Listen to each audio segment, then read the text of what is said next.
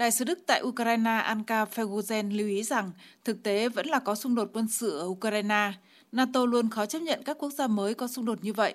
Bà Feguzen cho rằng Kiev có các công cụ để tiến xa hơn trong vấn đề hợp tác với NATO.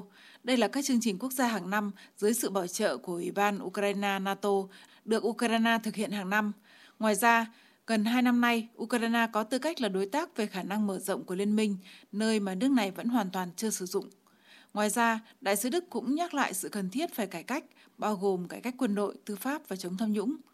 Trước đó, hôm 1 tháng 9, thư ký báo chí Nhà Trắng Jen Psaki tuyên bố Mỹ cho rằng Ukraine cần thực hiện hàng loạt điều kiện để nước này đáp ứng các tiêu chuẩn của Liên minh Bắc Đại Tây Dương.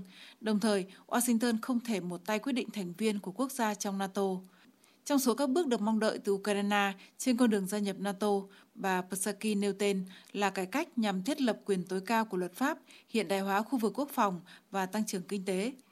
Trước đó, đại biểu Quốc hội Irina Vereshchuk từ Đảng Người Đề tới Nhân dân của Tổng thống cho biết Ukraine đã thông qua hai trong năm luật cơ bản để có được kế hoạch hành động thành viên NATO. Theo bà, chúng liên quan đến những cải cách trong mua sắm quốc phòng, tình báo, hoạt động của cơ quan an ninh Ukraine, bảo vệ bí mật quốc gia và đảm bảo quyền kiểm soát dân sự.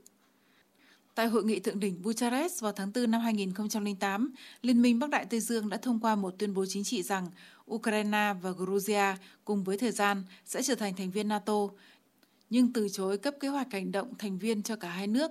Đây là bước đầu tiên trong thủ tục pháp lý để gia nhập tổ chức.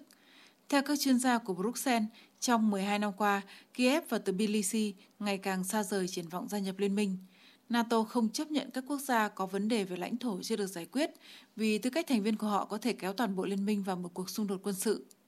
Vào tháng 2 năm 2019, Quốc hội Ukraine đã thông qua các sửa đổi hiến pháp nhằm củng cố nguyện vọng của nước này đối với NATO với cách diễn đạt là sự không thể đảo ngược của chính sách Euro Đại Tây Dương, đảm bảo đến năm 2020 khả năng tương thích hoàn toàn của lực lượng vũ trang Ukraine với quân đội của các nước NATO được củng cố trong học thuyết quân sự thông qua vào năm 2015.